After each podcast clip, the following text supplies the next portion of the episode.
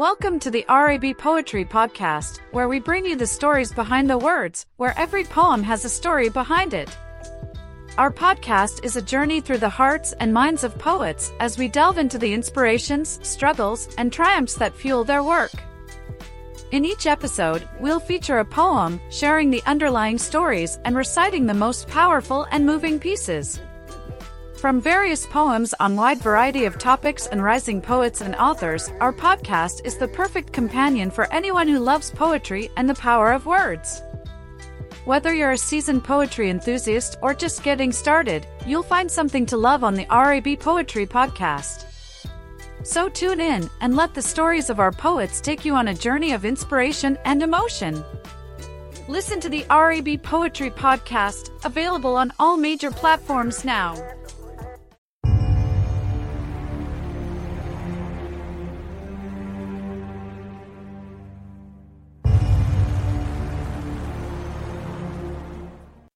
Good evening, folks.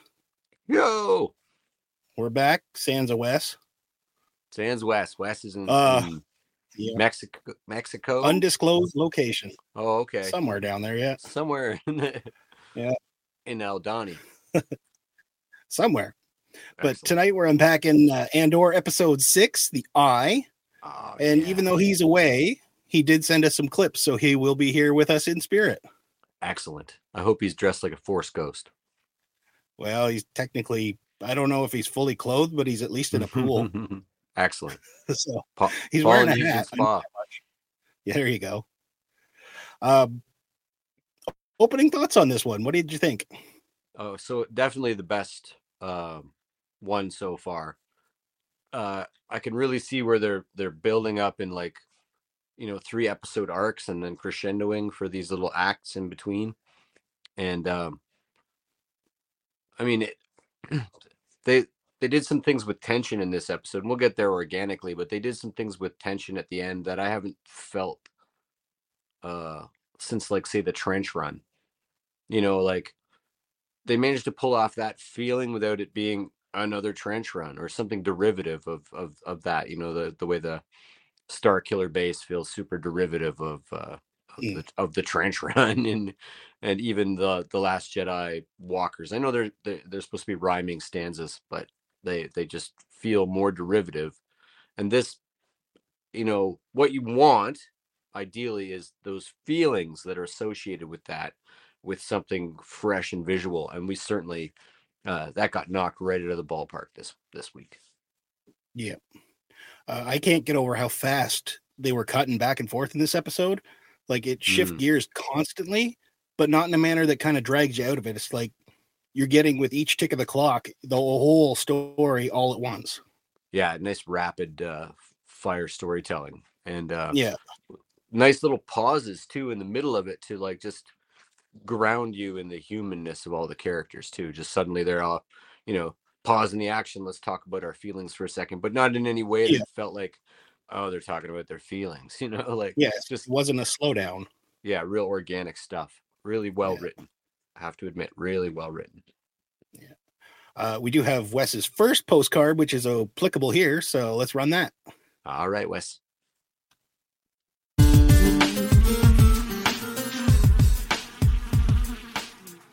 Hey, what's up, guys? It's uh, Wes here for Fandom Power. It's a uh, quiet afternoon here in uh, vacation land at my undisclosed location here, somewhere in the Caribbean. Um, I wanted to leave some thoughts about uh, the, the latest episode of Andor. It's uh, The Eye. Uh, we're at the halfway point of the series now, and we've uh, it's taken us this long to get to the heist, and man, they pulled it off. Um, I don't think there was any surprise there that they weren't going to pull it off. I think it's surprising at the uh, um, the the casualties sustained during this one. I'd mentioned last week we didn't really know uh, the motivations for everybody, which I found really interesting. That we got a, a couple more uh, uh, this time. Uh, we learned that Taramyn Taramyn was a stormtrooper. Um, sorry, Finn, uh, you weren't the first uh, stormtrooper turned rebel. Um, so that was cool. And then Cinta, Cinta being her entire family, of course, slaughtered by stormtroopers. So interesting arc for her, especially when we get that uh, that confirmation. Uh, you know, Skeen gave us a line last week that said, you know, she was kind of the hardest, coldest, might be the toughest one there, and she proves that in spades when she uh, point blank, straight up murders the uh, the Imperial engineer uh, um, Colonel. Oh my lord, can't think of his name. Petit, Pettigrew, Pettigard, Colonel Pettigard. Colonel doesn't matter because uh, he's no more.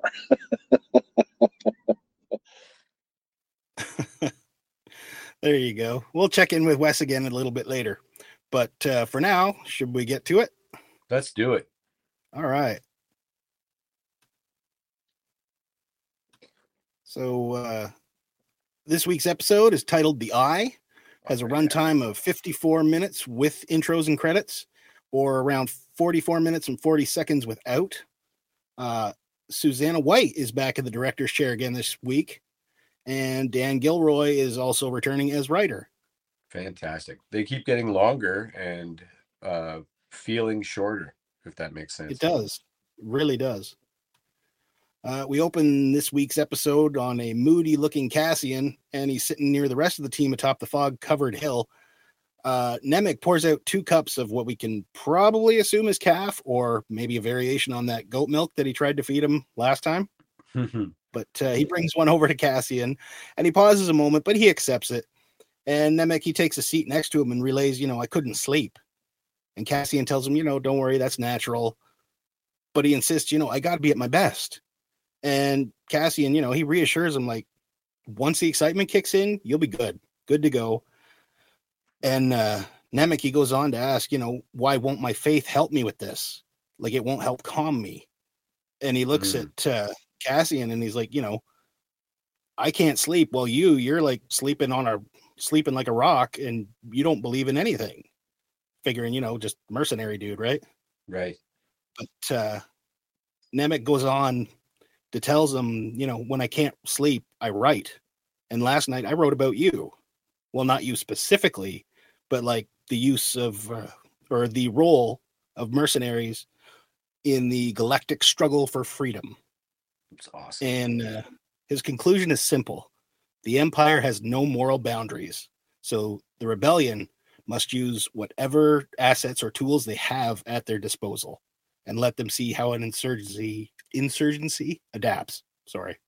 Yeah, this is an excellent example of that. Like, sort of like when you get um, a veteran and a rookie, and you get it in uh, uh, certainly in real life in the military, but you also get it. It's it's that um, war movie trope or that uh, the cop uh, sort of under siege trope. But it's it's it works perfectly because while Nemik thinks that it's faith based, uh, you know, his nerves and stuff, it, it's not a lack of faith. It's it's it's a lack of experience.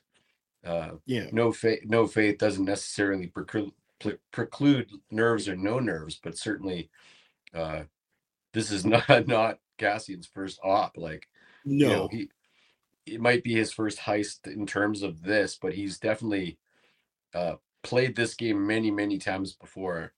Uh, yeah.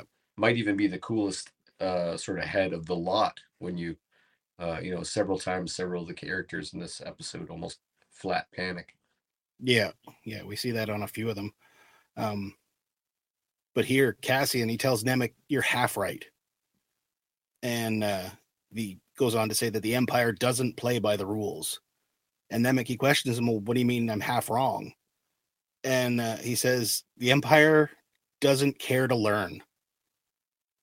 He, and he says, you know, what do you mean? And he's like, they don't have to.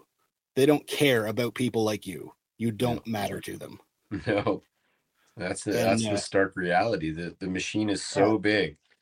That Uh, one little person doesn't matter in the grand scheme to them. They they can't, and it's just like the line from the trailer. They uh, or even the I think it was the third episode. Um, they can't conceive of a of a, you know, of a snub fighter blowing up an exhaust port. They it doesn't Yeah. even enter the radar.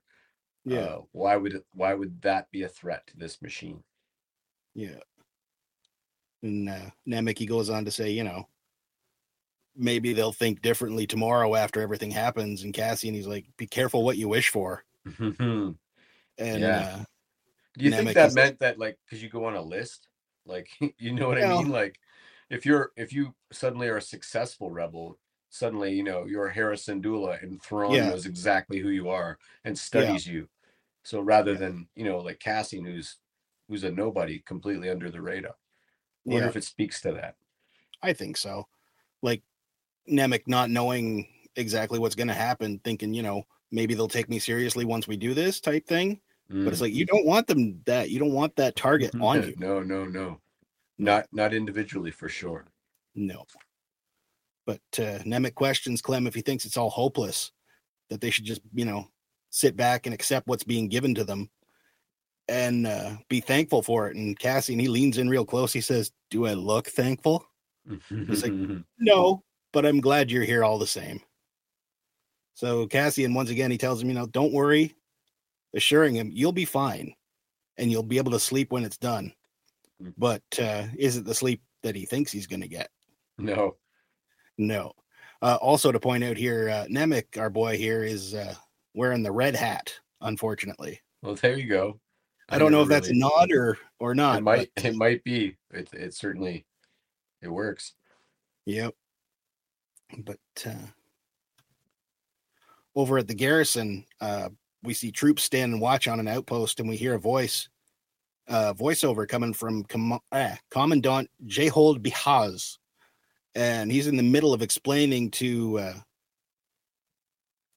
to uh, Colonel Petigar that uh, you know the whole situation with the Aldhani people, and he goes on to tell them that they've made great progress in controlling them by offering them choices, which in the end are things they didn't ask for in the beginning. And we intercut with scenes of of the Aldhani people making their way to the temple, Mm. and uh, the commandant he goes further, telling them, you know, there used to be upwards of fifteen thousand of them that would make the trek, but uh, after last night's count, he turns around and asks uh, Lieutenant Gorn, and he tells him we're down to around sixty. He's like, Well, how did you manage that? And they're like, Well, you know, we offer them transports knowing they won't accept.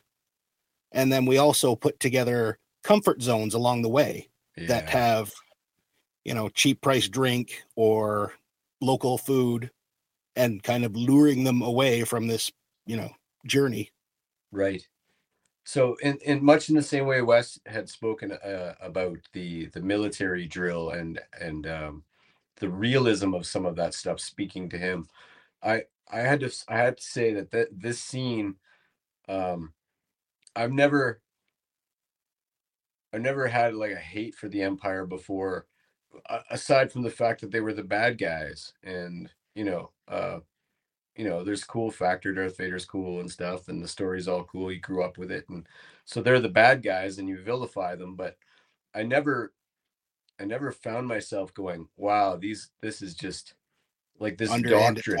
R- right Yeah. and and and and being a, a native man and and um you know like just having them like the way they talk about it, they're they're bred with a certain set of traits that make them amenable to coercion uh yeah.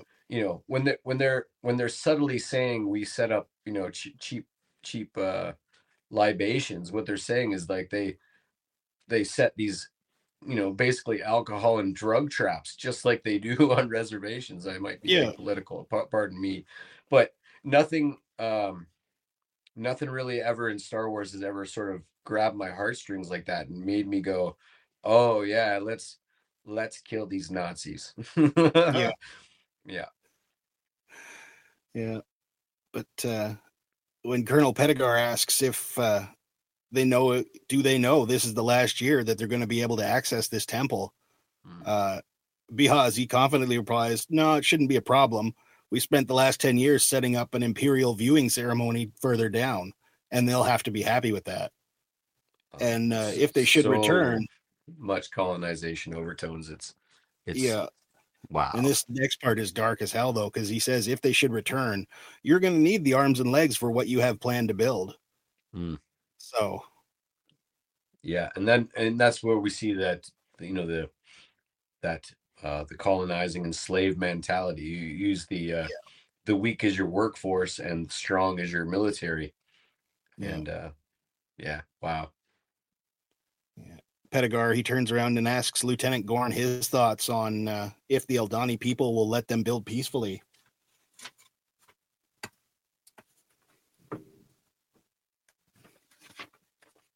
Apparently, my volume is low. Try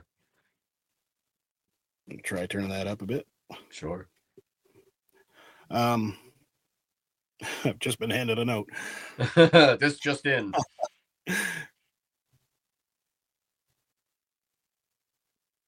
Uh, Silver Screen West has chimed in with our first comment here tonight.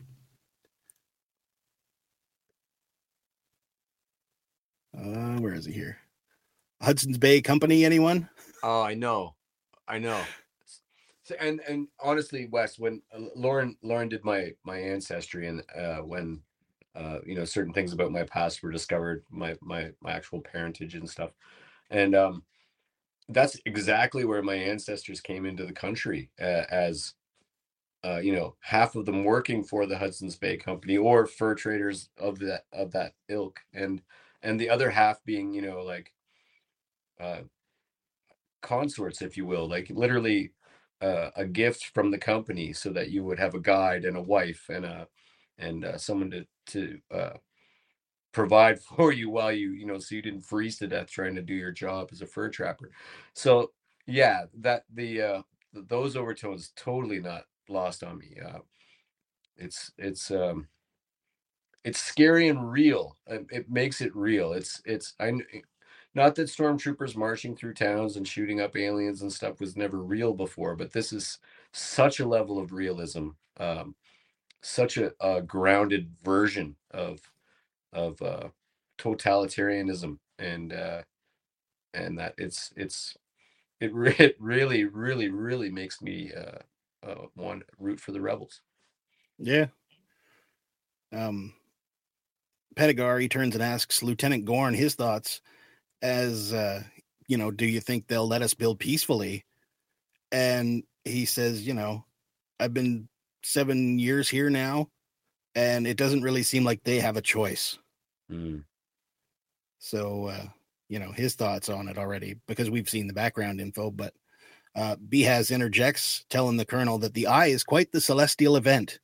And uh, he replies, you know, I'm looking forward to seeing it. And with that, the two men face out the window and finish off whatever drink they happen to be drinking. The the in unison thing, like I Yeah. it didn't really come off campy. It came off like um, yeah. it, it worked really well. How smug they are, and and Yeah. and how And meanwhile, he's back there just kind of stewing. well he's never even lying either. You notice that about Gorn? He's telling the truth. He's just Yeah. telling it in a uh, he's painting it that- so that right exactly. So he's not sounds just proper to them. right bull bull faced lying. Yeah, absolutely. Uh, let's see here. Our uh, our commandant is played by Stanley Townsend. So unfortunately, it's not a young version of Carson Teva, as Wes had speculated in the trailer breakdown. Mhm. but uh, Stanley here, he's done a variety of roles, uh, wide variety of films such as Mystics, The Libertine, and a ton of voice work for video games such as World of Warcraft, Cars 2, and Mass Effect Andromeda. Crazy. Yeah. Uh, Colonel Petigar, on the other hand, is played by Richard Katz, who you may know from roles in Rome, uh, Enigma, or as the one legged prisoner in Guardians of the Galaxy. Nice. So, Rocket, go and get that leg. Rocket gonna get that leg. Uh, later on, we find uh, the commandant and uh, holy crap, what happened here? There we go. Uh, the commandant and Lieutenant Gorn exit the base, and uh, he leans in and says, "You know, what's your take on him?" And Gorn says, "You're not going to sweet talk him. He's an engineer." And uh, the commandant's like, "Well, not for lack of trying." But then uh, he says, "You know, is everything good for tonight?" And he says, "Yes." And uh, he says it needs to be perfect. And again, he yells at him, "Perfect! Let that word ring in your ears." Yeah, yeah. And uh, then he walks off to do something. But uh, we catch up with uh, with uh, The rebels. Taramyn. yeah, the rebels. Uh, we catch up with Taramyn, and he's on a radio sending out a signal, Echo One, Oh, I loved it. yeah, this call sign is not new. It's been used before. Uh, Evelyn Yob, a pilot in the Naboo star system Hmm. For the Space Fighter Corps, uh, served as Echo One prior to the invasion of Naboo. oh Uh, wow. she- yeah, she first appeared in the short story The Starfighter Trap, which was in Star Wars Gamer magazine, issue one. wow, that's a nice grab. That's a deep cut. Yeah. Uh, not receiving a response, Nemik suggests, you know, go up 10. Like, I guess they're cycling through channels or something.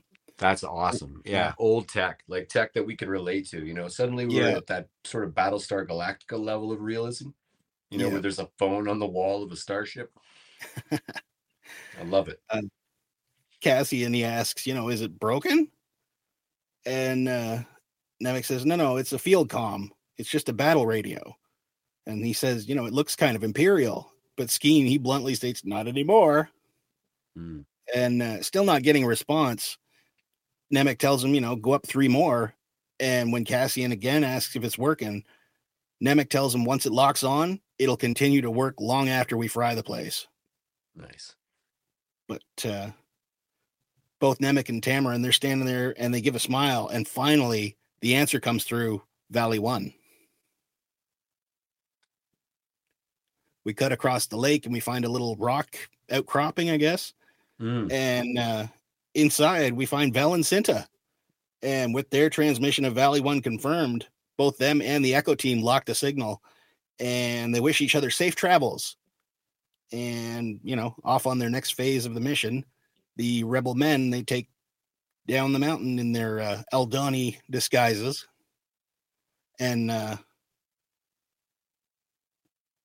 Skeen he kind of falls behind with Cassian, and uh, Cassian remarks, you know, Tamarin, he likes giving orders, doesn't he?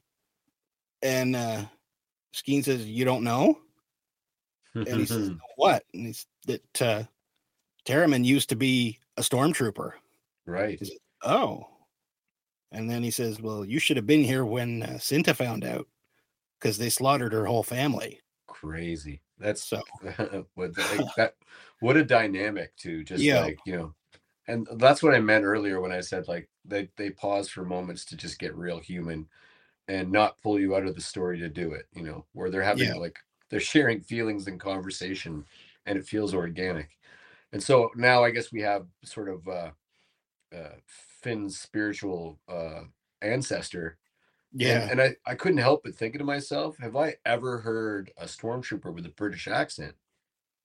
And and I, Hmm. I, I can't nail one down, like not not in canon at any rate, like not on screen in a live action property.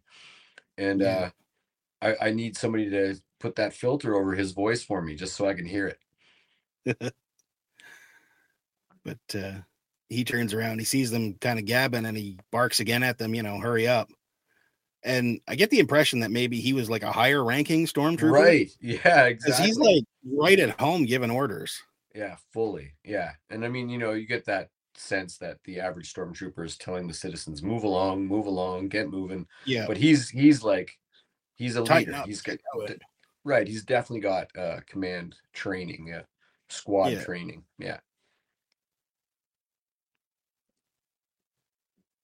Uh, back at the rocks, we find and They unbundle a torpedo-like device, and it basically looks like a repainted underwater scooter. Yeah. Yeah, totally. Yeah, and as uh, one of the first visible signs of the eye streaks overhead, uh, it's pretty loud too. Like not just a quiet little thing. Hmm. Um, on the garrison, we find that uh, Colonel Pettigrew he's out there looking through a survey scope, trying to catch a glimpse of the same thing. And uh, when Lieutenant Gorn comes down, he says, "You know, has it started?" And Gore tells him that uh, the locals believe it never ends. So yes, it has started. Yeah. Again with the, you know, uh the honesty, the veiled honesty. It's fantastic. Yeah. yeah. And- I like and- I like Gordon a lot actually. Yeah, little by little, he reveals like he knows so much about the Eldani people Right, that right. uh, like the commandant can't even be bothered to learn. no. Kind of echoing what uh, Cassian told Nemik earlier, right?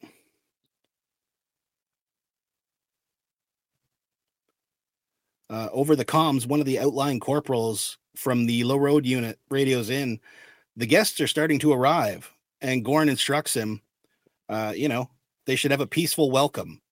And the corporal acknowledges this, and the Donnies begin to pass through the station troops.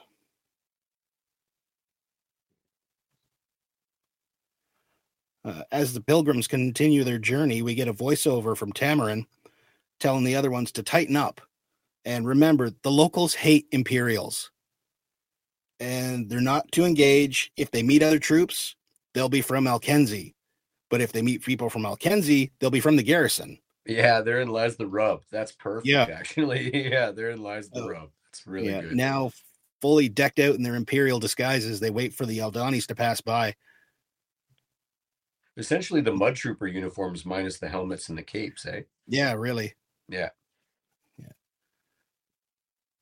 But uh, back at the reservoir hideout, Val and Cinta, they're making last minute preparations when Cinta stops her.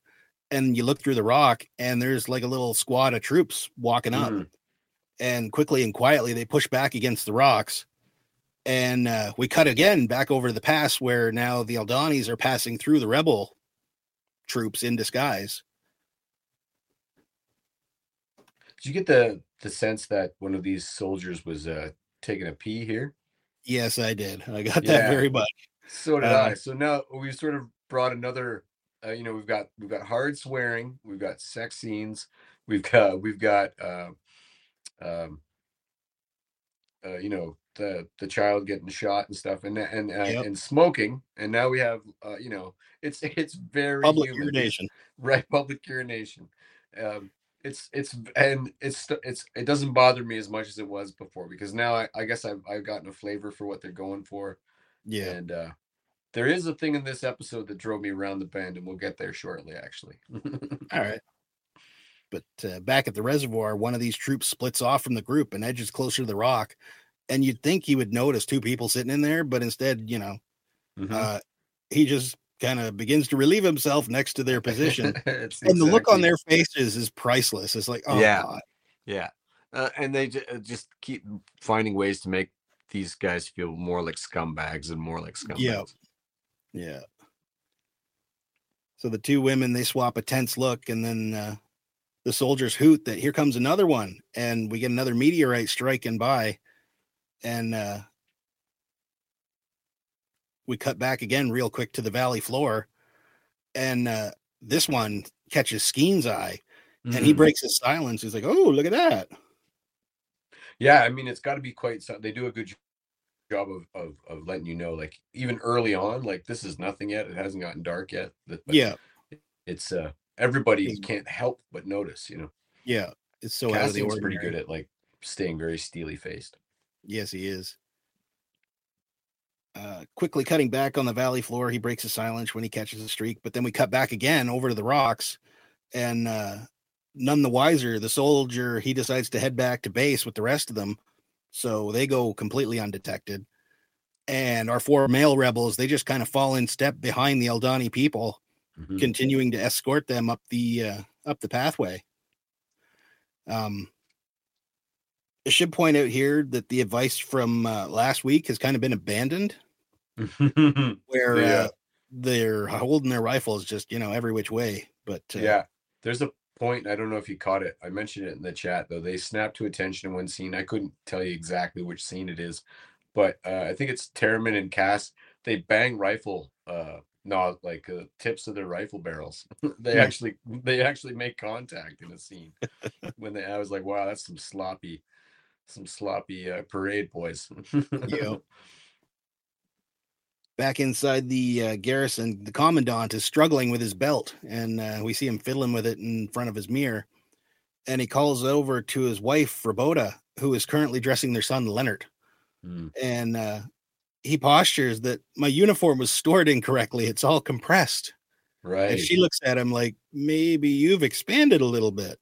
Right. And again, uh, you know, just hammering home the fact that like, you know, even if they were soldiers at one point, the, these the, the the brass has grown fat Yeah. and um and you know, like not just physically, but you know, like even Yeah. mentally like that they, they there's there's no threat to them they, they there's no reason for them to just not walk around like they own the entire Yeah. galaxy Yeah. But uh, looking at his son, he kind of brushes past his wife and says, You know, where's your imperial blouse? And the son's like, I'm not wearing that. And uh, he's like, You'll do what you're told. But then he's like, Mom, I don't feel so good. And she takes his temperature. And he looks at her, he's like, He's always sick. Why is he always sick? And uh, then he plays it up. Look, you're the one that wants to get transferred out of this place. If you want it to happen, it's going to be Colonel Petigar that makes it happen. Mhm. So everything has to be perfect. And for one night, you can suck it up and do this. Mm. So uh, he turns to attend to his uniform, and Rabota, she gives a little kiss to his head, like kind of feels like it's them against him at this point.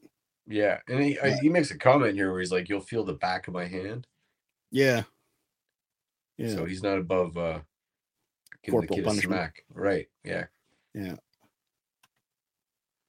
Uh, let's see here. Uh, the role of Rabota Beehaz is played by Michelle Duncan.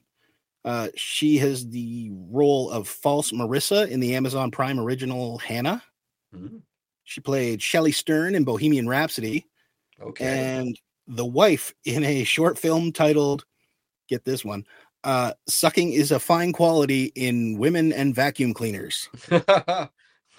that's a good wow Yeah, that one's Wow. directed by Nina Bradley. Just a little Let's short film. that off camera i guess that, that that feels like a trap it Might be.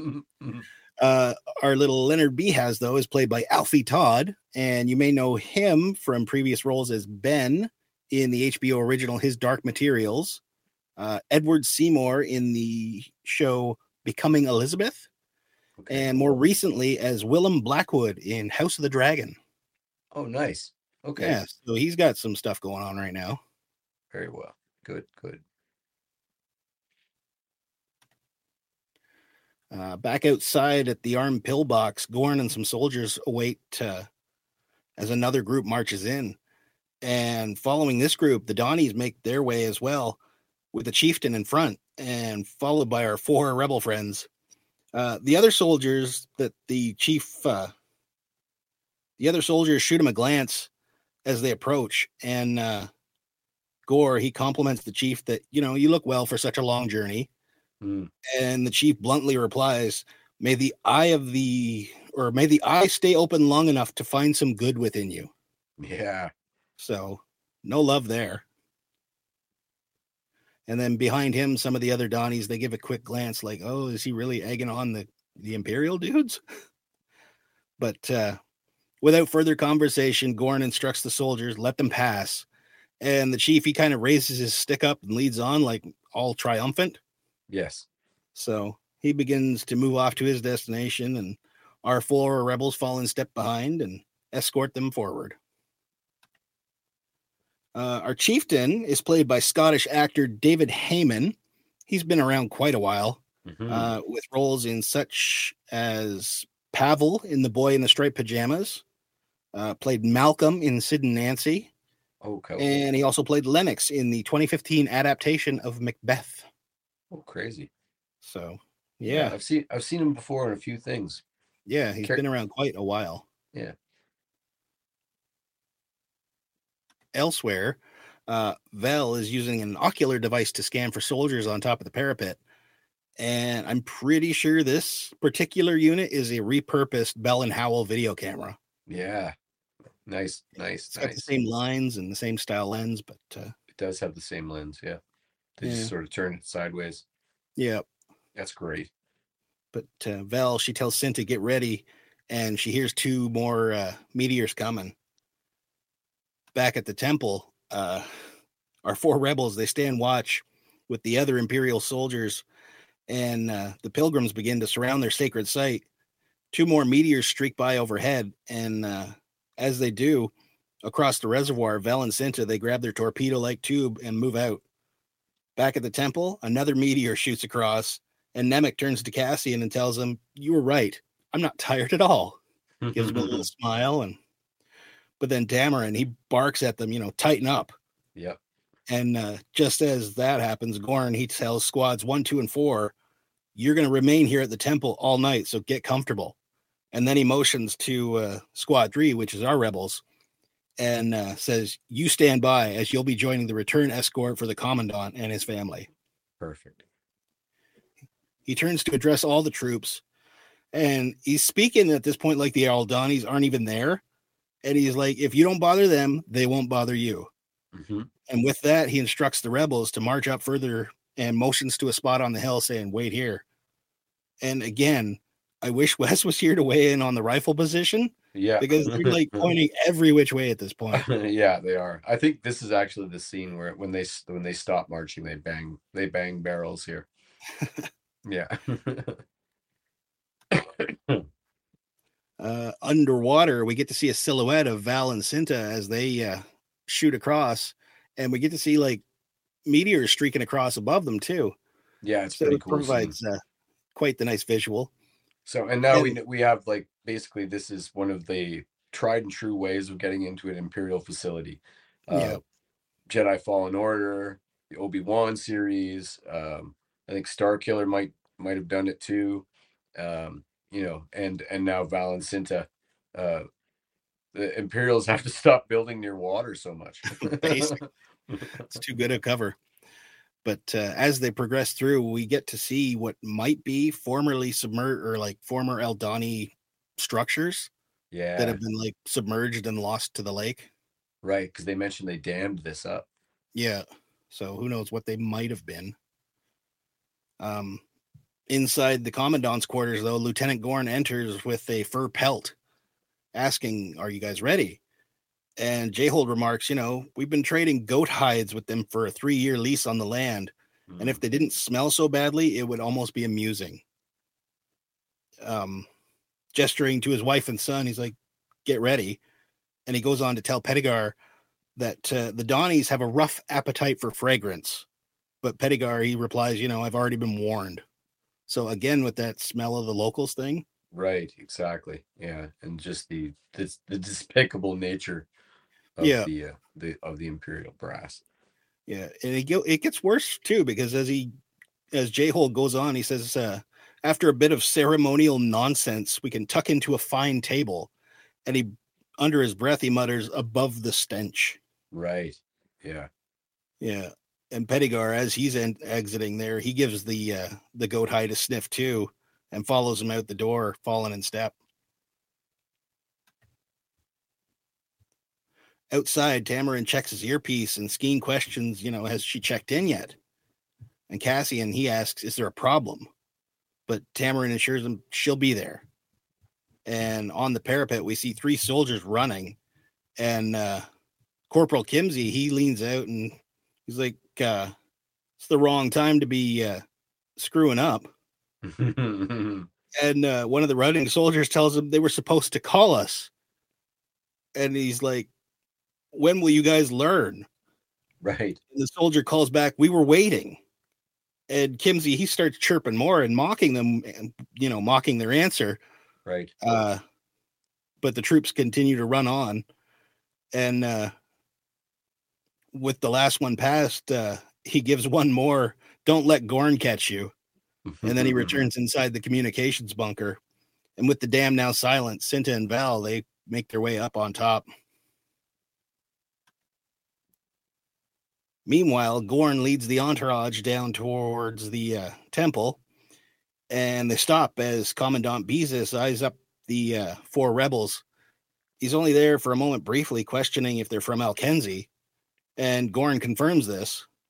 So he studies them a moment longer and turns his gaze down towards the chieftain. He then tells Gorn, You do the talking with the Donnies, and they continue down the hill. Mhm.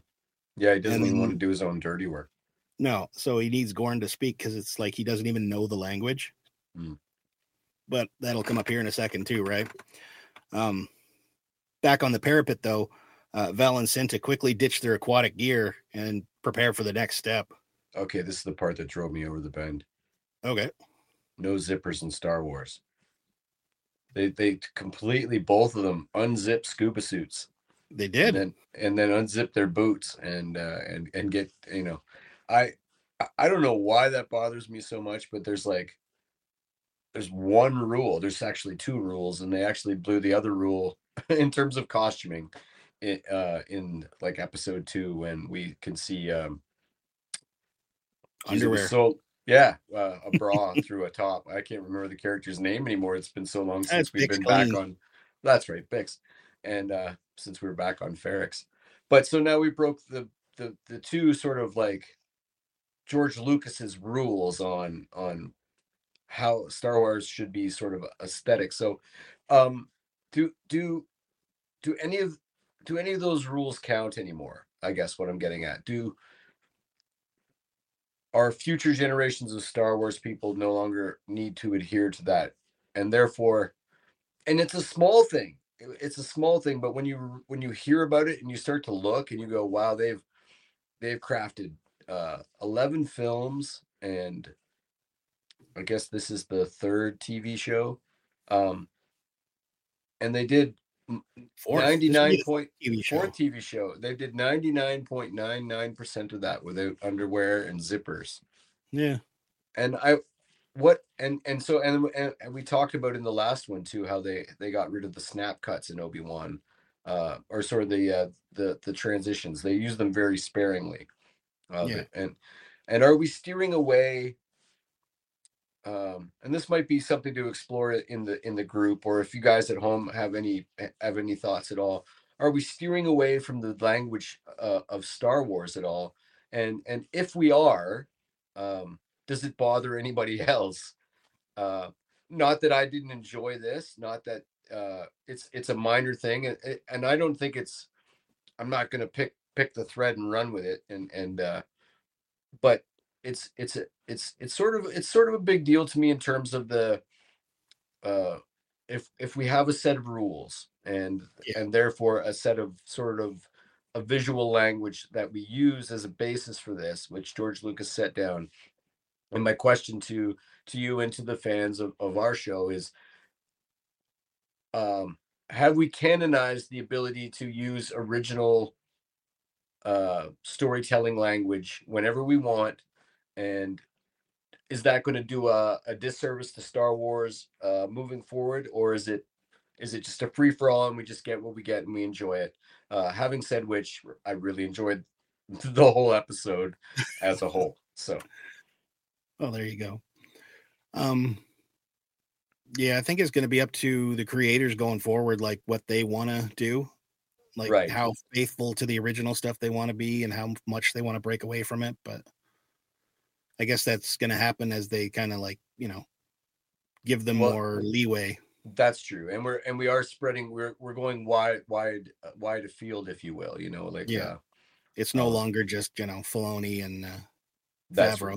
That's right. And you and I wonder if there's a you know if, if the story group um you know like so like uh in, in the Marvel universe we have like the the story group uh for the comics which uh their editing teams are usually pretty tight knit. And then you have the story group certainly for this the MCU and and and they they talk to each other and cross over and try to help each other meld it in but do we do we think that there's a, a big uh you know the cinematic. Star Wars? Is there a story group that's involved with that the same way it's involved with the comics and like? I would get hope the so. I get the feeling like uh, you know I'm all over Pablo Hidalgo's Twitter, but I get the feeling that Dave and John might be you know the the sort of spiritual successors to George Lucas, and what does that mean to a a, a, head of a story group? Yeah, I'm going off on a tangent. Let's Let's get back to the heist. all good. So uh again, we're going to cut back and in the valley the chieftain tells Gorn and company, you know, you may enter the temple and he wishes peace to those who come in peace. And concerned now, Nemik remarks, "Where is she? She's late." And they still haven't heard from Vel, but uh, up on the dam, she's busy activating a piece of equipment and she attaches it to a junction box just outside the comms bunker and completely unaware kimzi he doesn't see anything as she's running down towards uh, cinta and for a second she kind of leans over the rail because it's fairly steep there yeah, And uh Cinta's like, you know, get down.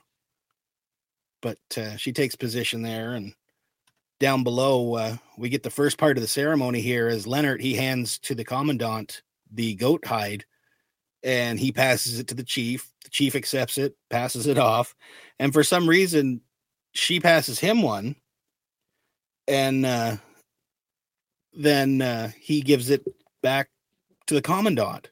So I thought they were like bargaining for leases, but I guess it's like a ceremonial passing. We'll give you one, you give us one. yes, yeah, definitely. Yeah, but uh, the commandant he passes the new one back to Leonard, and with that, their goat hide trading ceremony is uh, complete, and they only have a bit more to get through. Above though, Cinta she's hooking on some lines, and we get a little bit of uh, anxiety, I guess, on uh, Vel's face. She's not really. I guess she's second guessing at this point. Right, yeah. and uh, we hear over the comms, you know, Echo One, Echo One, what are you doing? And Cinta kind of looks at her and grounds her, and uh, in something I don't know if they really should have done this, but all four of them kind of like stare up right at her position. It's like you wouldn't want to give her away, but no, it's yeah, it's very true. Um, But, I, uh, I think there's a lot on her plate here, uh, and despite the fact that you know everyone's listening to her and she seems like a battle-hardened sort of, you know, it, you begin to see like how how often has she done this? yeah, you know, this this could be a, a couple of these people could be their first sort of crack at at something this Oh, big for sure. absolutely. Yeah. But uh, at the same time, like this is the literal point of no return. Right, absolutely. Like as soon as she says it, it's go time, which she does. Um yeah. Where am I at here? There it is. Uh Vela answers, you know, are you guys on point? And they confirm that they are. And Taramyn asks, Are we a go? And she hesitates again. But Mhm. Cinta snaps her out of it and uh, she finally looks up and like, go, we're a go.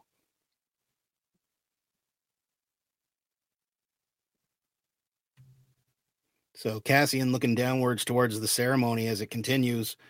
The chieftain he says to Gorn, tell Jayhold that their ghosts have strong hands and long memories. Mhm.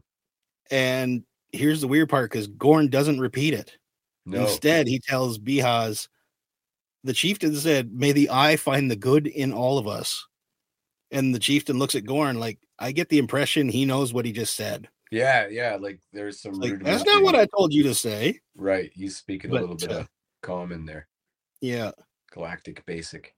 So uh, Jayhold, he tells Gorn, you know, tell them we'll give them the gift of our absence and be on our way. And with that, the chieftain he eyes the commandant and kind of gives him a mildly contemptuous look. But uh, above, Vel and Cinta they strap on their packs just as another meteor flies overhead. And with that distraction, both of them dive over the rail and descend down into the uh, shadowy alcove. Mission Impossible style. Yeah. With the ceremonial exchange finished, Jayhold and company began to walk back up to the dam, and Gorn tells Taramyn and company fall in, which they do. So uh, this part here further says to me, you know, just how much hate there is there, hmm uh, because some of the pilgrims they're admiring this brand new goat hide, but the chief he grabs it and strolls down towards the bonfire and fires it in. That's right. Yeah, It's like to hell with your offer. That's right. Utter disrespect. Yeah, he'll just he's just humoring them. I mean, it it, it seemed that, that it's going both ways. They're both Yeah. sort of humoring each other. Um, you know, you get, you get the impression that this is a backwater sort of outpost. They might be wanting to do something better with it. Um, certainly, the Alkenzi Air Base is a little larger animal. We don't get to see that much, but um, you know, it's this is this is a weird tactic uh, for them to and colonize. Where like we've we've certainly seen the Empire just just completely wipe out civilizations. Yeah. Um, so you know that they're trying to, uh, like they said, trying to procure some sort of labor for some sort of big uh, build in the future. Yeah. Now, did they tell us before that like the significance of Aldhani Was it just strategic position or was there resources they needed? She said something about it being um, close enough, uh, far enough away from everything that you know nobody really took notice of it, but close enough to everything that it was a perfect uh, transition sort of hub. You know, it's that it's in that swing position of of worlds in the galaxy. Yeah. So our four rebel troops they uh, they fall in step and march up the hill, and uh, they're all making their way up. And there's a sentry, and Gorn he kind of rushes ahead, and uh, tells this sentry, you know, take point and lead your men down the road. There's to be no one up here without my permission. Mm-hmm. And inside, a guard he's kind of like slacking off, sitting by the door, and he jumps up to attention as the group enters and the commandant he's just kind of blabbering on and tells the colonel you know it'll be easy going forward without the exchange of skins and he writes it off as no big loss citing that there's not much Aldhani civilization has contributed worth forgetting in the past. Right. And uh like the plan said last man in clem hits the door lock. So it's about to kick off. Yes sir. Completely oblivious to what's about to happen. The commandant continues to move forward, but uh, Taramyn he takes aim with the guard at the door and you know orders him on the ground. And Jayhold starts barking. You know what's what is the meaning of this? But Skeen and the rest instruct them all get down. And as Nemik moves into position, uh, Colonel Petigar he pulls a pistol on him and tells him stop. Mm-hmm. And then he's like, "Let the boy go." but uh pleading Roboda, she calls out to Jayhold, you know, what's going on. And again, he gets a little bit more forceful, let the boy go. And uh Cassian from behind him says, Nobody has to die here. Right. But uh as that happens, a shot rings out, and by reaction, Petigar fires and misses uh, Nemik. But we see that it's Cinta who has just shot uh, the colonel and Cinta and Val step out of the shadows. Outside, though, we see Gorn, who's kind of got an ear cocked, listening. Mm-hmm. And when the sentry's like, "Is everything good?" He's like, "Yep, all good." Mm-hmm. Back inside, though, Jayhold, he still thinks he's in control, and uh, he tells Taramyn, "You know, you'll never get away with this." But he catches a backhand for his comment, so kind of gets a taste of his own medicine that he was going to give the kid earlier. Uh, the elevator doors they open up and Clem he goes in and clears it. But uh, back outside, the chieftain he's throwing fuel on the fire within the temple, and uh, we're cutting back and forth really quick now. Yeah. Uh, and he shoves the commandant into the elevator, and Vel tells him do everything they say. When he asks what they want, she tells him, "We'll take them, or you will take us to the payroll vault." And he blurts out, "That's insane." but she coldly tells him, or we'll die together. Mm-hmm. He tries to tell him, you know, it won't work. The code comes from remotely, comes in remotely from Alkenzi. And uh, the rebels, you know, they're like, we already know how it works. We know we need your handprint to trigger it. And uh, maybe you'd prefer we just take the hand instead. And uh, in a truly hard ass display, she tells him, one path, one choice. We win or everyone dies. Yeah, big time. Yeah. So the shades of sort of Rogue One, but much grimmer. Yeah. you know, like. Yeah, and as uh, the door of the elevator closes, uh, Roboda she begs one more time, just do what they ask. Up on the parapet, though, we see that device that Val had planted earlier and it's gone from uh, blinking to solid lights, implying mm-hmm. that some sort of signal block has gone in. And inside the comms bunker, Kimzi, he's, you know, trying unsuccessfully to access the comms. And we shift down to the viewing room where two waiting attendants have trays of drinks and whatnot prepared. And as the door opens, they're like ready to serve, but instead they're met with rifles. And uh yeah, put it down. Yeah. Put it down. In comes the commandant at gunpoint, flanked by Clem and Taramyn. And he quickly secures the two attendants while Clem continues on into the control room. And they have no idea either, but they soon realize, you know, they're at gunpoint. So uh, he orders them away from the controls and outside Gorn, he checks his wrist chrono. I got a kick out of that. Yes. Can't just say watch.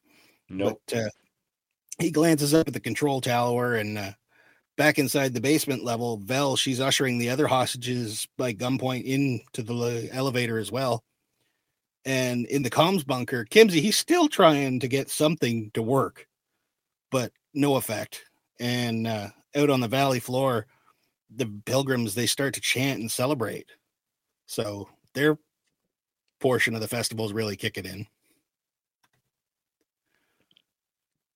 Uh, back in the control room, Nemik gives one last rundown of the uh, control panel to Cinta, and Vel tells Jayhold, "If you fail to cooperate, your family will die. Mhm. If you stall us or slow us down, your family will die." And he scoffs and says, "You'll kill us all anyway, right?"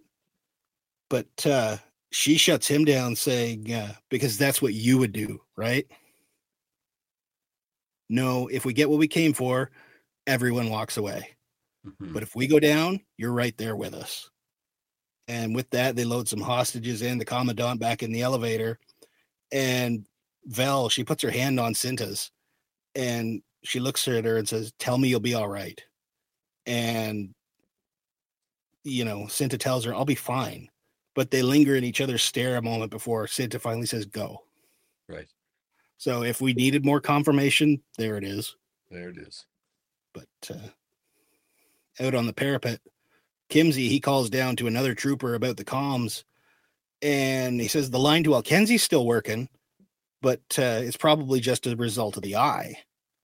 And seeing as this thing happens like every three years or so, hmm you'd think it would have happened three years prior, right? Yeah, that's right. But Maybe the corporal's newish. yeah. Below, the elevator doors open and Vel sends Clem out first, which I think is kind of like, you know, he's the uh, expendable one. Send him That's right. So there was a thing here I noticed too. So she says his name, Clem. Clem, you go first. Says the name Yeah. right in front of everybody. I was like, wait, that's like heist 101 no no. And then a few seconds from now, Taramyn like says Vel's name. And then Yep. it occurred to me, those like Taramyn's not that guy's name, and Nemik's not that kid's name, and Vel's not her name. The first thing that Luthen does is tell Cassian to pick a name. Yeah. So that it occurred to me then that the names it's just like Mr. Pink and Mr. Uh, Mr. Yeah. Purple. um, they they can openly say those names because they're not they're all pseudonyms. So we don't Yeah. actually know these characters at all. Yeah. But uh, as they continue down the uh, corridor, making their way towards the depot, inside we find some depot guards that are sitting around the table playing what looks like a variation on dominoes. Hmm. Uh, the descriptive audio calls it cards, but I, I don't know. I think it's Yeah. more domino like. Yeah, it's uh, they seem to have more uh, like the guards on, on the uh in the you can hear them talking about hexes and uh two Yeah. hexes and one hex and they're definitely more hexagonal shaped like a tie fighter wing Yeah. than than a, a sabacc card which is like Yes. fewer sides might Yeah. be some kind of duration de- Yeah. derivation There's got to be more than one game in the galaxy. yeah heck yeah it's a, yeah yeah. But uh, the male rebels escort the commandant into the depot and Vel comes in hidden behind them. And Taramyn he barks that this is commandant inspection and orders the men to line up. And as soon as they're in line the rifles go up and the rebels move into position. And Jayhold now he kind of beckons the men cooperate before Vel shoves him forward towards the vault Mhm. and uh, Skeen threateningly asks the hostages, if anyone doesn't want to hustle for the next 10 minutes, raise your hand. yeah So he's not playing. Cassian rushes aboard the freighter and starts to power it up. And Nemik, he starts adjusting his navigation device. Then outside, we see uh, the Donnies, they're continuing to celebrate. And again, we cut back in, and Taramyn forces Jayhold's hand onto this biosensor. And with that, the gates to the vault open. And he's uh, still trying to convince them, you know, it doesn't work. You need a code from Alkenzi to get the straps off. But uh, Gorn rushes in or not Gorn, Taramyn rushes in and he puts two little explosive devices on uh, two different panels Mm-hmm. and they blow up and all of a sudden the straps all release. So Boom, boom, boom. credits are ready. Uh, there is a little bit of Aurebesh on the screen where Nemik is connecting. Uh, it's nothing earth shattering. Hmm. It's just uh, reg and then a call number, name, biometric ID reg. Oh, cool. So maybe he's bypassing some sort of biometric scanner. I don't know.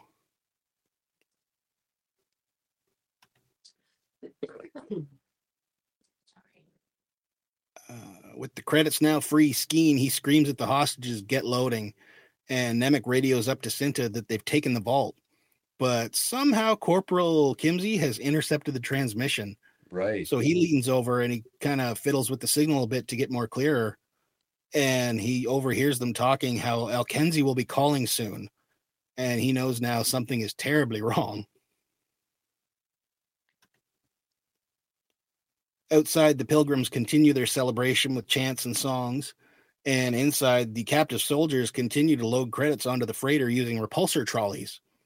Uh, even the commandant is forced at this point to start loading. And uh, you kind of see him struggling a little bit. But uh, up in the control tower, uh, Alkenzi radios across that they they know there's been a vault breach, and they want a status report. But uh, Cinta instead, she just kind of turns the radio off, and then in a sequence begins to shut all the lights to the base off. Mm-hmm. And as the lights go dark in one of the service tunnels, Lieutenant Gorn makes his way towards the vault and uh, switches on a flashlight and continues. And up on the parapet, we find Corporal Kimzi has uh, assembled a small squad of troops, and they're running across. And The like, only "Where are we going?" competent guy in the empire. Yeah, basically. but they're like, "Where are we going?" And he's like, "We're going to the vault." And they're like, "But we'll miss the eye." So, you know, you know where their Yeah. priorities are. right, right. Get moving. Yeah. But uh, back down in the vault, the rebels continue to hustle these soldiers to load it faster. And uh, Jayhold is visibly not doing well. But uh, back outside, the pilgrims, they're, you know, chanting louder and louder as the chief raises his ceremonial stick up.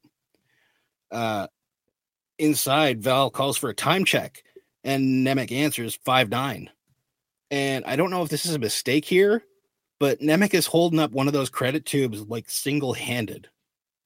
Maybe. Eh? it's, it's kind of strange as the rest of them, you know, and they need two soldiers to kind of sling them around. Right, right, Here's right. Nemik just, you know, pawn one of them. Maybe but, they have different uh, currencies, different weights, like Maybe. nickels and dimes. Maybe, Yeah, maybe. lighter metal or something. Hmm. Back outside, though, two pilgrims carry a giant snuffer and place it over the fire, dousing its light. Uh, we catch up then with uh, Corporal Kimzi as he's rushing down a stairwell. And then we cut again outside, and the Aldhani people turn away from their extinguished fire and they look towards the sky. And suddenly it starts to glow bright, and then a flurry of meteors come flying over. And this was like Yeah, really one of those spectacular visuals. yeah. It was. It was. Yeah, I wasn't expecting it. Like it was really, really well done. Yeah. Uh, especially I have quite a nice big TV, so um, yeah, it was. It was really one of the most visually striking things in Star Wars I've seen in a long time, and like wholly original. Uh, Yeah. At the same, you know what I mean? Like so, when you when you've done this much, uh, this many hours of of, of stuff, and we've been to a, a desert planet forty five times, it's it's super refreshing uh, yeah. to have something this original and this uh, sort of visually striking. Yeah. Inside, the soldiers continue to load up as Gorn enters the room. And Jayhold, he turns around, recognizing his voice, and he's shocked to see that he's part of this. And he appro- Mhm. like he stops what he's doing and he approaches Gorn and he tells him, You'll hang for this. But Gorn says, Seven years of serving you, I deserve worse for that. Yeah, it's a great line. Yeah. Gorn, he looks up and asks, Are we good to go? And Cassian, he tells him, You know, we are. But uh, at the Alkenzi Air Command, we see pilots rushing towards their TIE fighters uh, across a catwalk, and they're suspended the same way they kind of were in uh, Last Jedi. Mhm. So kind of neat to see that. The one But- pilot kind of Superman lands when they jump off the gantry too. Yeah. in the background, there's a uh, Lambda class shuttle sitting there. So that was a nice Nice. touch too. Mhm. And then uh, we get another great visual because when uh, the pilot jumps down onto the TIE fighter, it's backlit by the glowing of the eye. Yeah, that's the And, one uh, where the full yeah. like superhero landing with the hand up Yeah. in the air and Miss Marvel landing, I guess. yeah. So uh, back in the vault, though, uh, one of the carts carrying credits topples over, and Gorn yells, "Just leave it!" And uh, just as he does so, a voice yells out, "What's going on here?" And they all stop and they look up and see Kimzi arriving on the gantry with his troops. Mhm. And uh, quick thinking here, Gorn he tells them, "This is a classified operation. You're not cleared to be here." but uh, Kimzi he hesitates and he questions the commandant and he doesn't respond. But Gorn looks over and uh, the commandant is now holding his left arm right. and uh, it appears he's in the middle of a heart attack. Yeah. But uh, Gorn looks to him to confirm, but he doesn't. So instead, uh, Gorn yells at him again, I'm giving you a direct order. And with that, uh, the commandant, he keels over. And Kimzi then raises his blaster, but before he can shoot, Skeen strikes first and takes out one of the soldiers on the gantry. All hell breaks loose as the Mhm. troops on the gantry open fire and the rebels take cover. But Kimzi, he takes aim and he shoots Gorn, and I think he catches him pretty close in the middle of the chest. Yeah. So uh, outlook not good for him. No. But uh, as he does that, Cassian returns fire and ends up planting one inside of uh, Kimzi's chest, taking him out. And then with uh, Nemik laying down some cover fire, Cassian moves and runs up into the flight deck, sits down in the pilot seat and ditches his rifle to try and get things going. But a soldier who was uh, helping them load has been hiding under the stairs and takes notice. And he runs up after him and ends up putting uh, Cassian in a chokehold. I got like uh Indiana Jones vibes from that. Like you Very know, much. he's always just skin of his teeth kind of stuff. Like loved it. Yeah. Actually, loved it a Yeah. lot. Uh, back at Air or Alkenzi Air Command, the three TIE fighters they uh, lower into launch position, and we cut back again, and uh, Skeen has laid down some fire, and we get a great shot of this soldier getting thrown off from Mm. uh, the shot. So I don't know if that long rifle had more punch than the rest of them, but Yeah, it seemed uh I, I couldn't tell you exactly like that's where Wes is excellent. Um but yes, that it seemed like um uh Dengar's long rifle. And I, I well, I'd have to go back and uh, explore uh from the second episode of the Pew Pew series that we did, but it, it it reminded me a lot of Dengar's long rifle, and I'd be surprised if it wasn't that rifle specifically. the soldier goes flying off the platform, and Cassian he struggles to reach his blaster. Uh, Nemik he manages to land a shot when they roll, and it ends up killing the soldier. Vel and Skeen they uh, they basically run after. Uh, I missed a spot there. Uh, Taramyn he tells Skeen, you know, give me some cover fire, and as he goes out and breaks through, he ends up taking a shot and he falls. And then uh, Skeen and Vel they end up making it onto the ship just in time. And Cassian he hits the button to close the door, and they look out and see Taramyn's body kind of laying there in a hot, like in Yeah. a heap. Think things have gone right sideways, and it wouldn't be a sort of a Star Wars heist unless things went sideways. There's no Yeah. way this was going to go perfectly, and uh, No.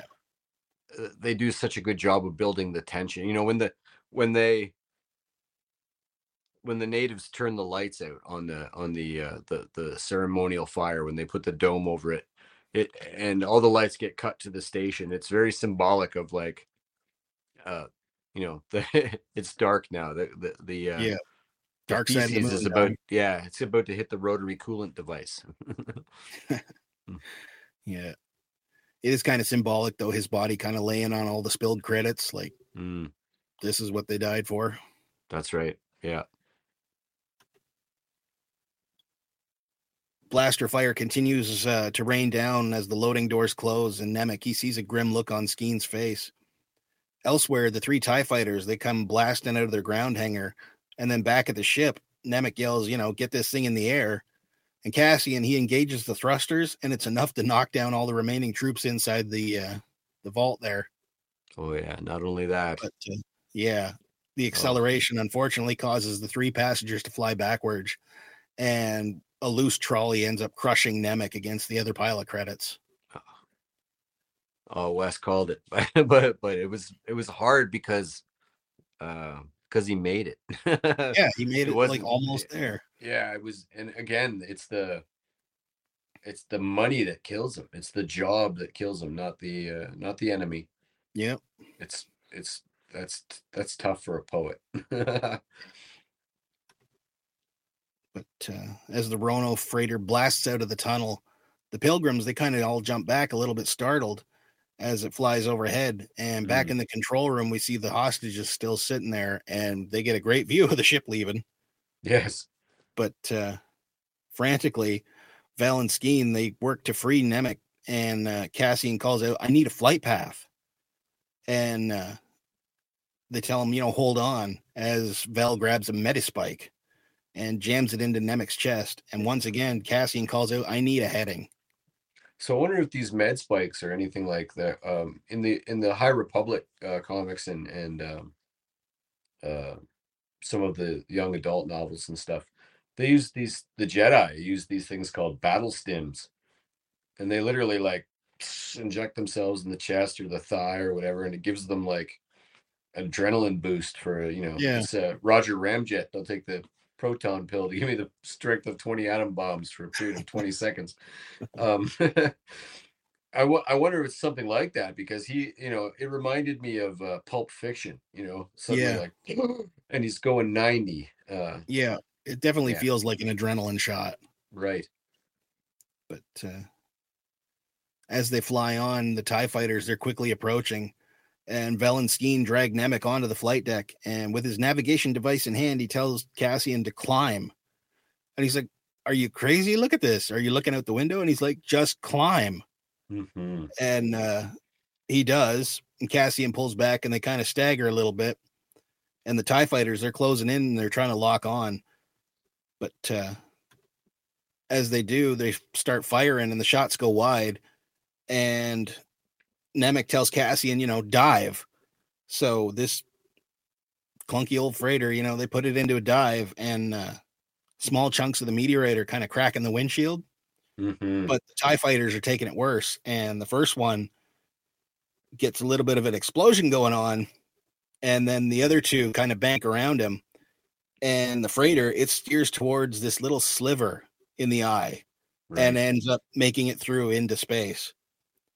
But uh, the second TIE fighter ends up taking a meteor right in the wing, causing it to tailspin and crash into the third, Just like eliminating the- their just like the asteroid field, the Empire Strikes Back, where one Yep. fighter sort of careens into the other fighter, or the trench run.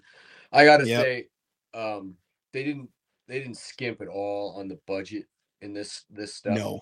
this felt as good or better than any of the movies.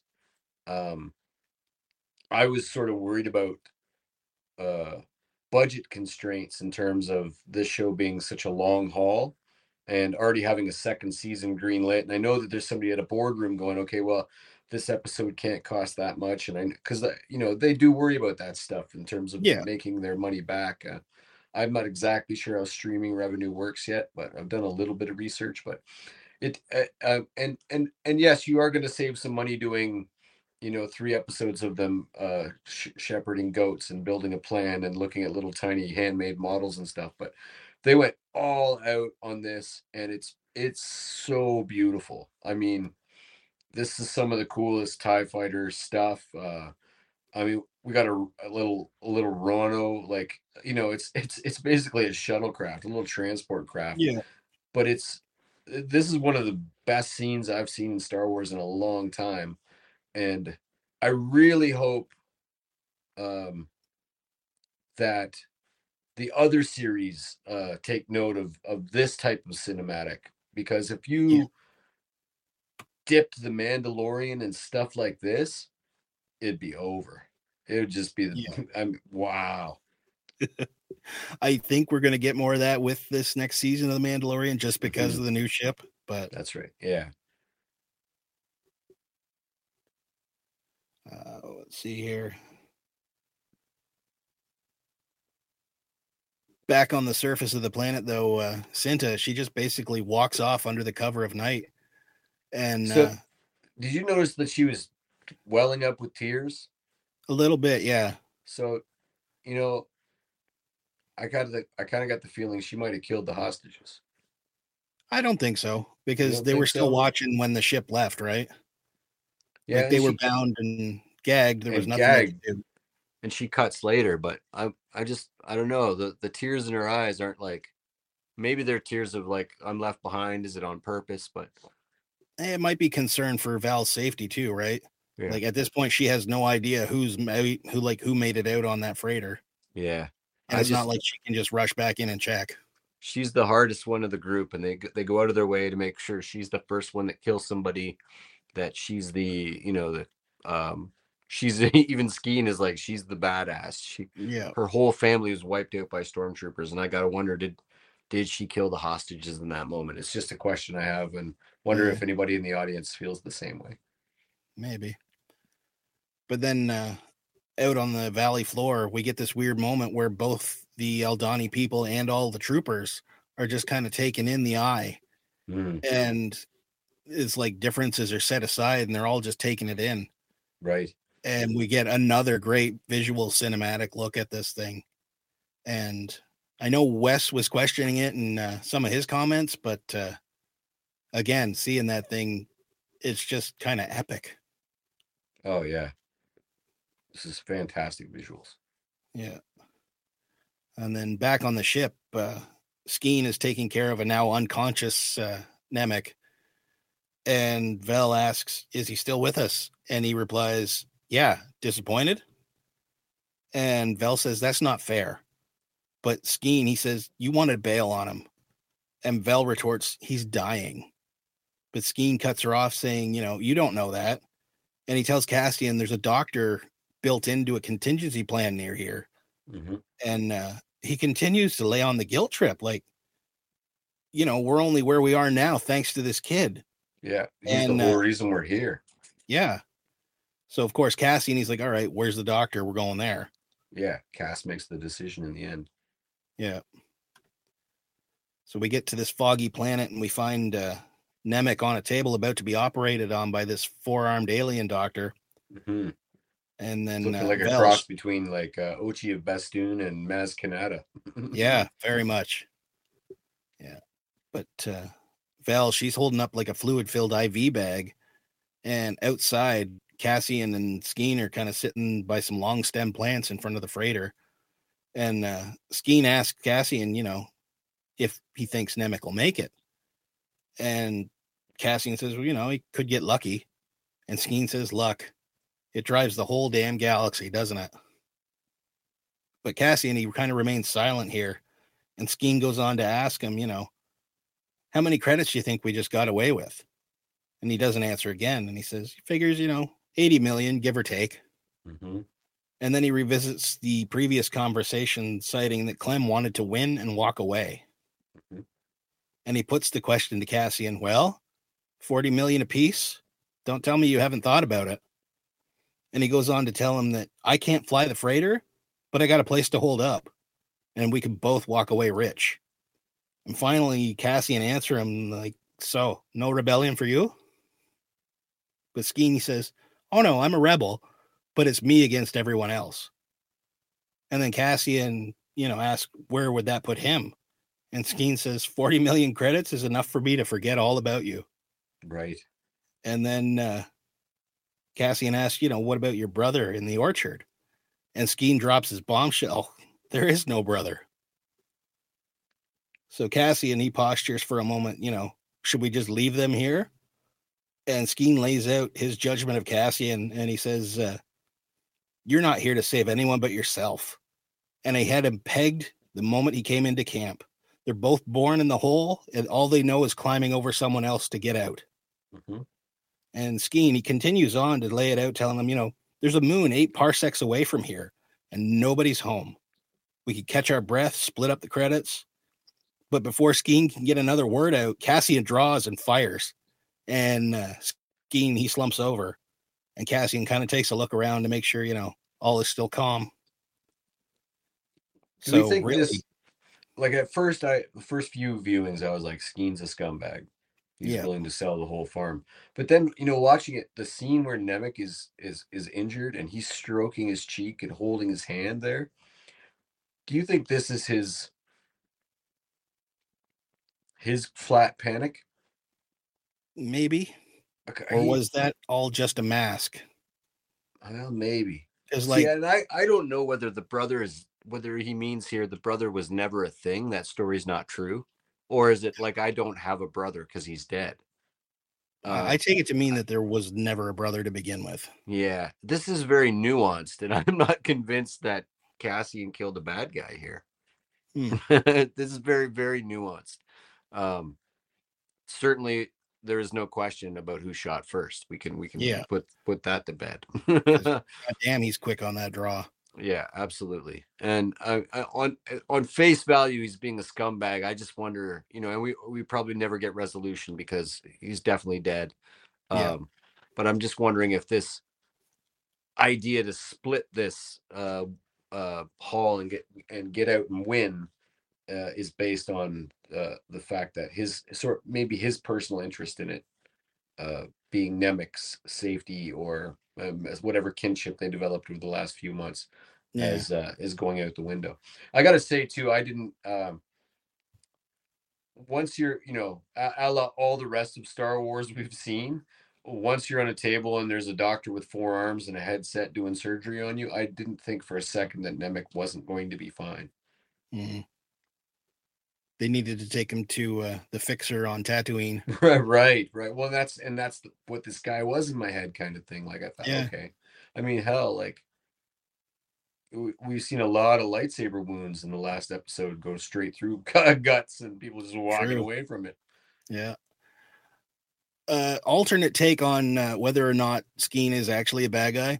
Mm. In the previous episode, Nemik did make a point of telling Cassian, you know, he claims that he's not listening, but I think I'm getting through to him. Right. So and I mean, and this is it too. Like with that manifesto and the kid writing and reading it all the time and and Yeah. living and breathing it, it's you know, it's got to be, it's got to weigh on you. So I'm, Yeah. I'm- you know, and again, we're not supposed to like Cass yet. He's No. he's a scumbag too. Yeah.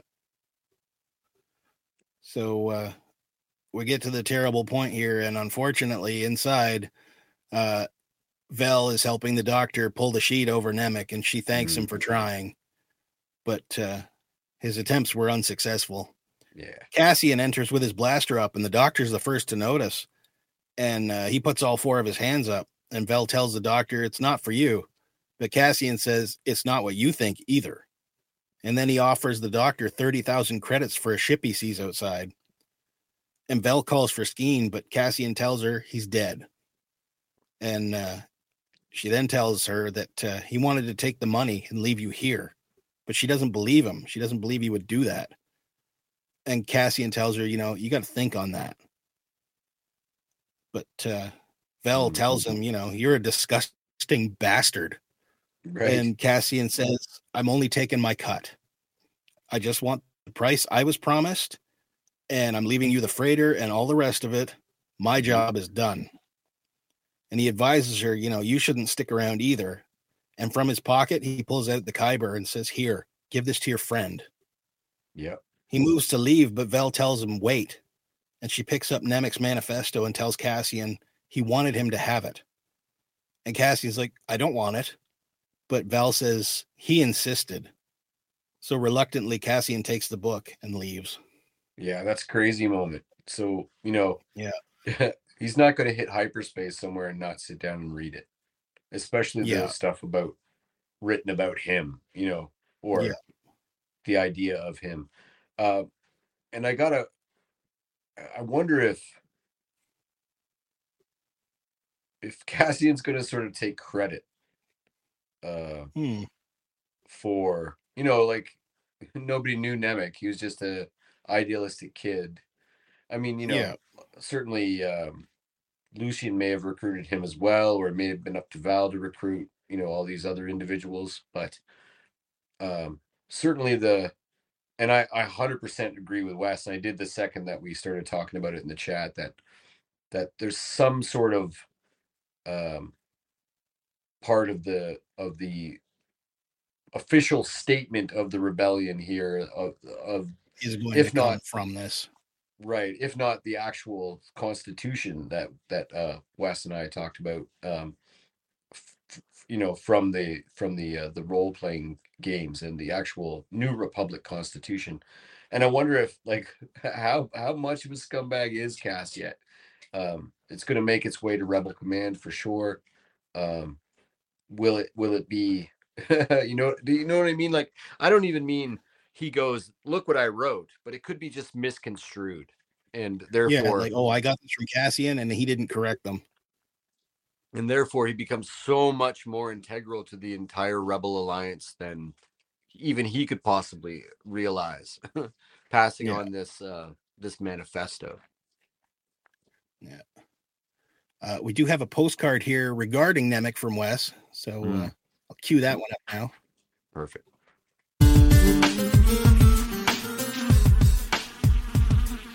What can I say about this episode? Uh, oh, Nemik, my boy Nemik.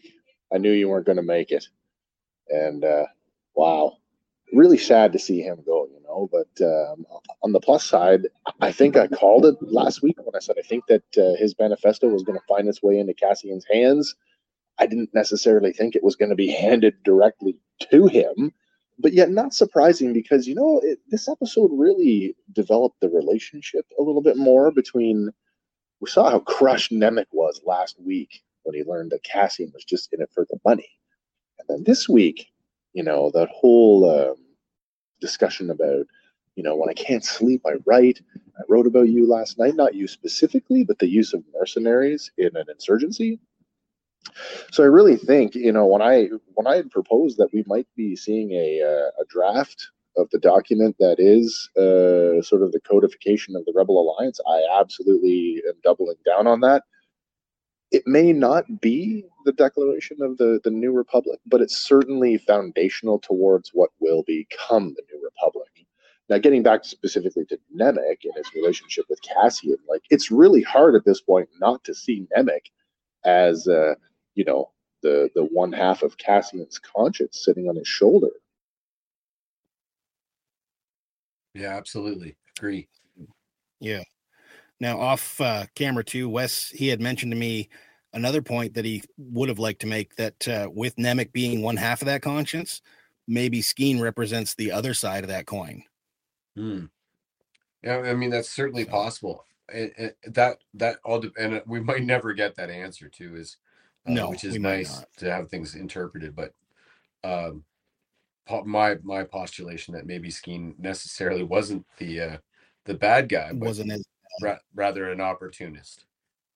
yeah. Uh, we got one more postcard here from Wes about this particular scene, so I'll cue that one up.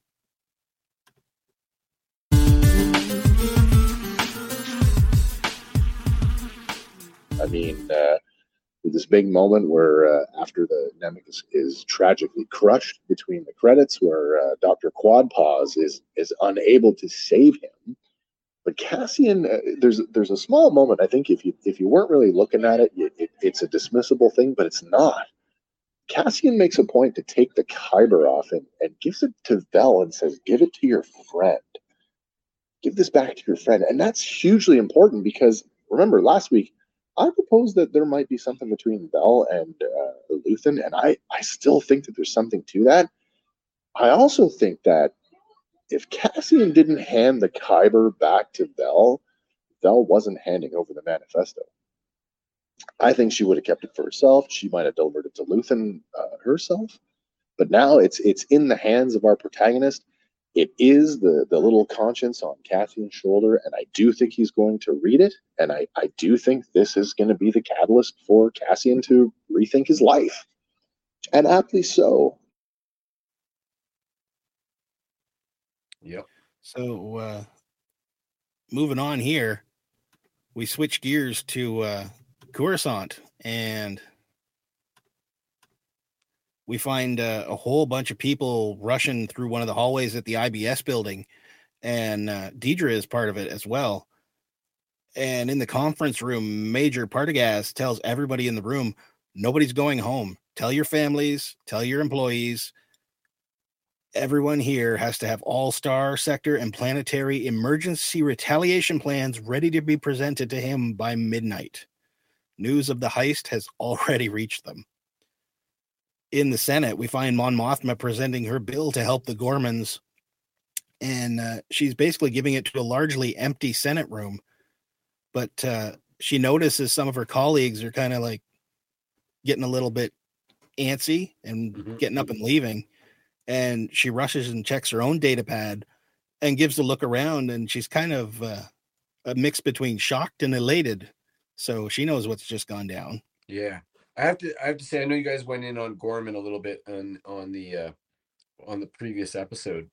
Uh maybe even the second episode uh that I missed uh between the hurricane and whatever mild COVID I had or whatever it was. Yeah. Um but I I got to double down on on on this event and you know we might even get it uh the actual event here uh so i'm not sure I, I i didn't hear all of the episodes so i'm not sure exactly where you went into detail in terms of the planet but i it's a legends location of a of a massacre of civilians by tarkin. And in rebels in the cartoon rebels in the third season uh mon mothma mentions it to uh to uh, hera uh, Syndulla uh, as as being the catalyst for her to leave the Senate completely and uh, completely part ways with the Empire, uh, even superficially as a cover, and uh, commit 100% to the rebellion.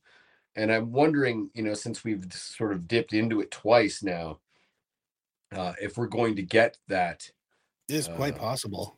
right and and like wes and i had talked about in the chat um does that preclude uh the next big bad imperial um officer or or or antagonist and um i had said i'm calling it now tarkin which um would be great to see but then Wes made a real uh, a very good logical leap saying that's probably krennic um I just thought that maybe Tarkin would work better. Uh Krennic certainly the uh, the Rogue One flavor and and uh and uh the character already built up a, a living character for sure, but Krennic being sort of like more of a a scientist in charge of that one project, he didn't fit for me to be like the the next bad guy. And then Tarkin is that that guy that is involved in the Ghorman massacre in, in Legends, and I thought, what a what better way to bring in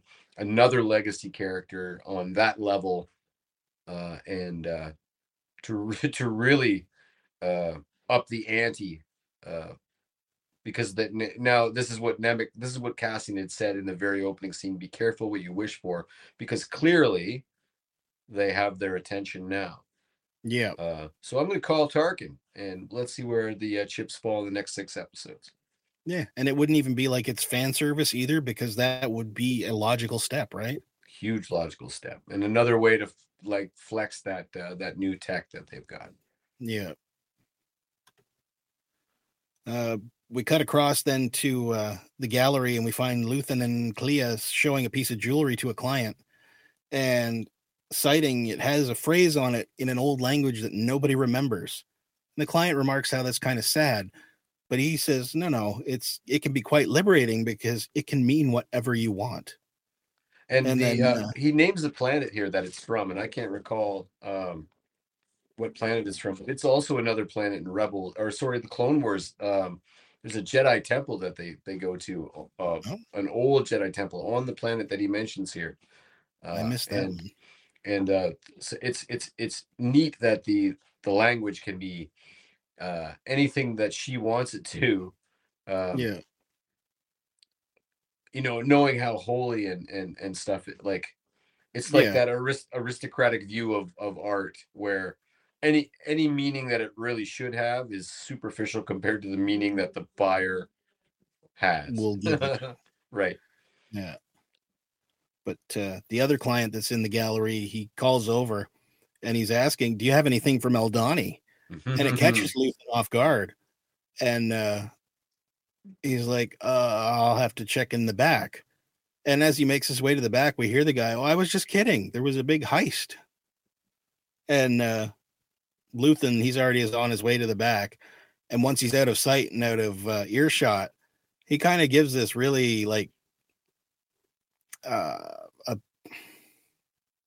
last episode he was all you know flustered and yes. worried and this is like a laugh of relief Yeah. and he gives And- a big sigh it's excellent acting and excellent even better writing because um that's us um because of the level of tension this whole episode yeah uh, i i had dug into my my couch with my arm you know i dug into my legs with my hands and i didn't let up until uh Luthen here let me here and that's what that Yeah. whole scene's about when he uh expresses his relief and joy that's when i get to and we as the audience get to express our relief and joy because Yeah. there was so much tension in this episode I, it gave me a bit of a headache because i was just i was gritting my teeth. I was like oh yep.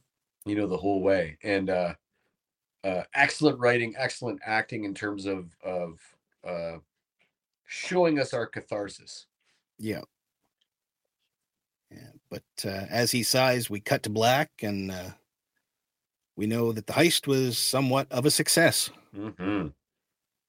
Um, we do have a postcard here from Wes about uh, a couple questions, so I'm going to run that. perfect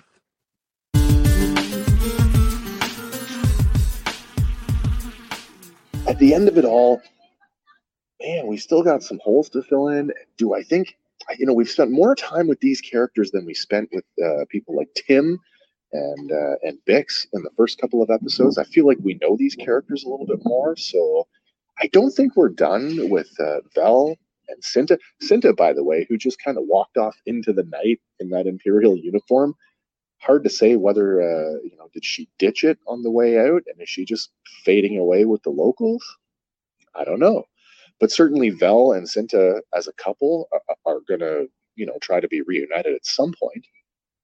Um, but now we've we've got a conundrum because the the credits the credits are still sitting in the in the Rono freighter um, that Vel may or may not know how to fly, and Cassian has just uh, bought a ship from Doctor Quadpaws, uh, a ship that we haven't seen yet. So I'm very, you know me, you know me, guys. I like technology and uh, stuff in Star Wars, so I'll be very interested to see what kind of ship uh, that he gets away in. But where are we going from here? Oh, and what happened to Gorn? Where is Gorn? Do we think Gorn has been taken into custody by uh, what's left of the, the garrison? Certainly, uh, it's questionable whether we'll see him again. Um, I would like to. I think he's a very interesting character. But if we don't, well, he certainly served his purpose. Um, as he said to uh, Commandant uh, Jayhold, you know, serving under you, I deserve worse. So maybe uh, sweet death is sort of the uh, the end for him. Yeah, I have to say, um, I'd have to say Gorn is is is dead, and I think uh, Taramyn is dead too. And I think that in this the weirdest way, this is the best possible cover for the rebels that they could get. Now it's a it's a tragic outcome for sure, but the best possible outcome because even the ISB who seem to be beginning to take charge of the investigation are going to find that it was current Two Imperials and ex Imperials that were imp- im- implicit in this. And I don't know that they're going to go beyond looking for an internal source to this. This on on the surface, it looks to be like, hey, this was just um, Guys on the inside looking to guys get, on the inside looking to get rich. You know, it's just a money thing. And I think, uh, oddly enough, uh, Dedra uh, and probably uh, our young friend uh, Karn, um, Gorn and Karn are so close together, it drives me crazy.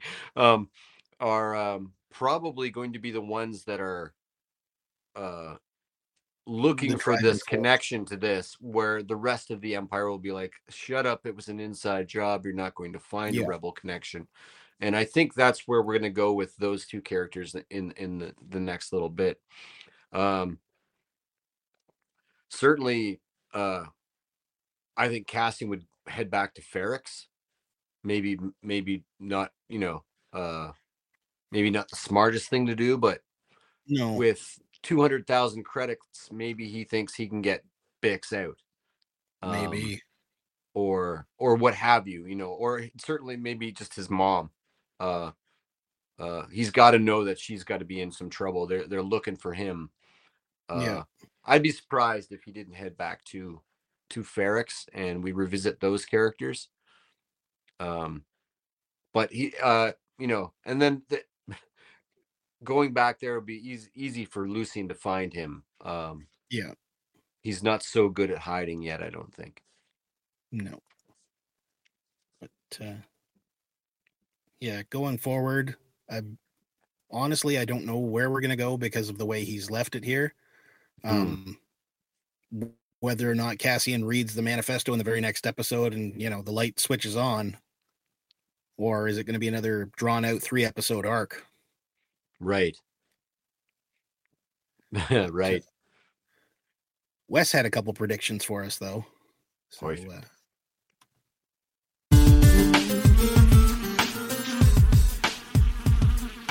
Anyway, guys, um, we're we're at the halfway point. We've got six more episodes to go. I don't know exactly where we're going from here. I know that uh, all the time jump stuff isn't really coming until uh, season two. So uh, we've got six more episodes to get back to some of those uh, those dangling threads that we've seen before, like the relationship between Cassian and Bix. We know uh, from the the Hasbro releases recently, we've we've seen Bix uh, in an outfit in her action figure form that we haven't seen in the series yet. So presumably we're going back there, whether it's in some kind of memory. We got nothing from Syril Karn this week. Uh, Syril Karn, who uh, had a huge moment last week, where you know, of course, he's uh, waiting to find out how uh, Uncle Harlo is going to affect his immediate future, or not so immediate future.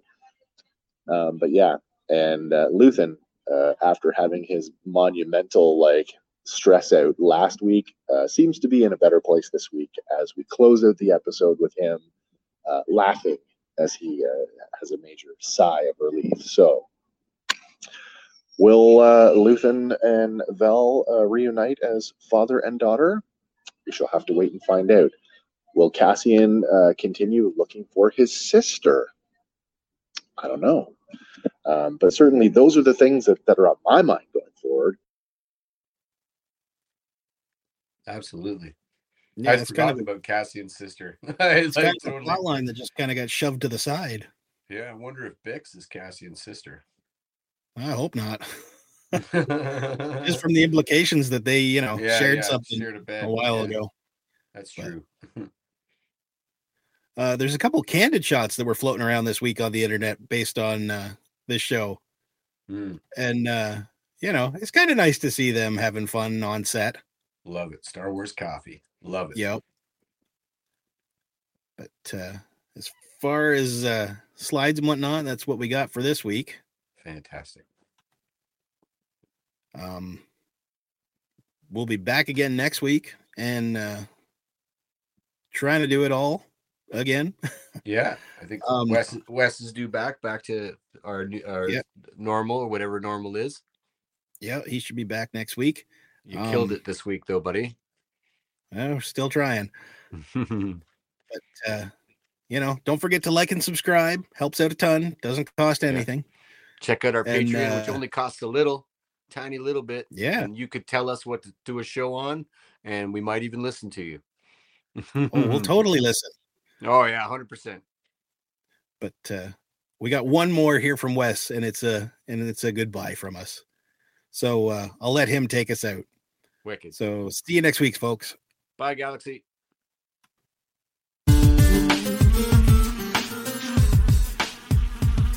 Um, As always, guys, I hope you stick with us. Let us know what you think of what's going on. And, and what did you think of this week's episode?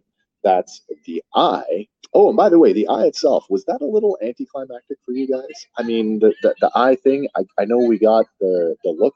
Now, I'm watching the episode on a phone this week, so it's a much different presentation, but that thing was just kind of teeny weeny. All right, maybe it was a bit of plot armor. Maybe not.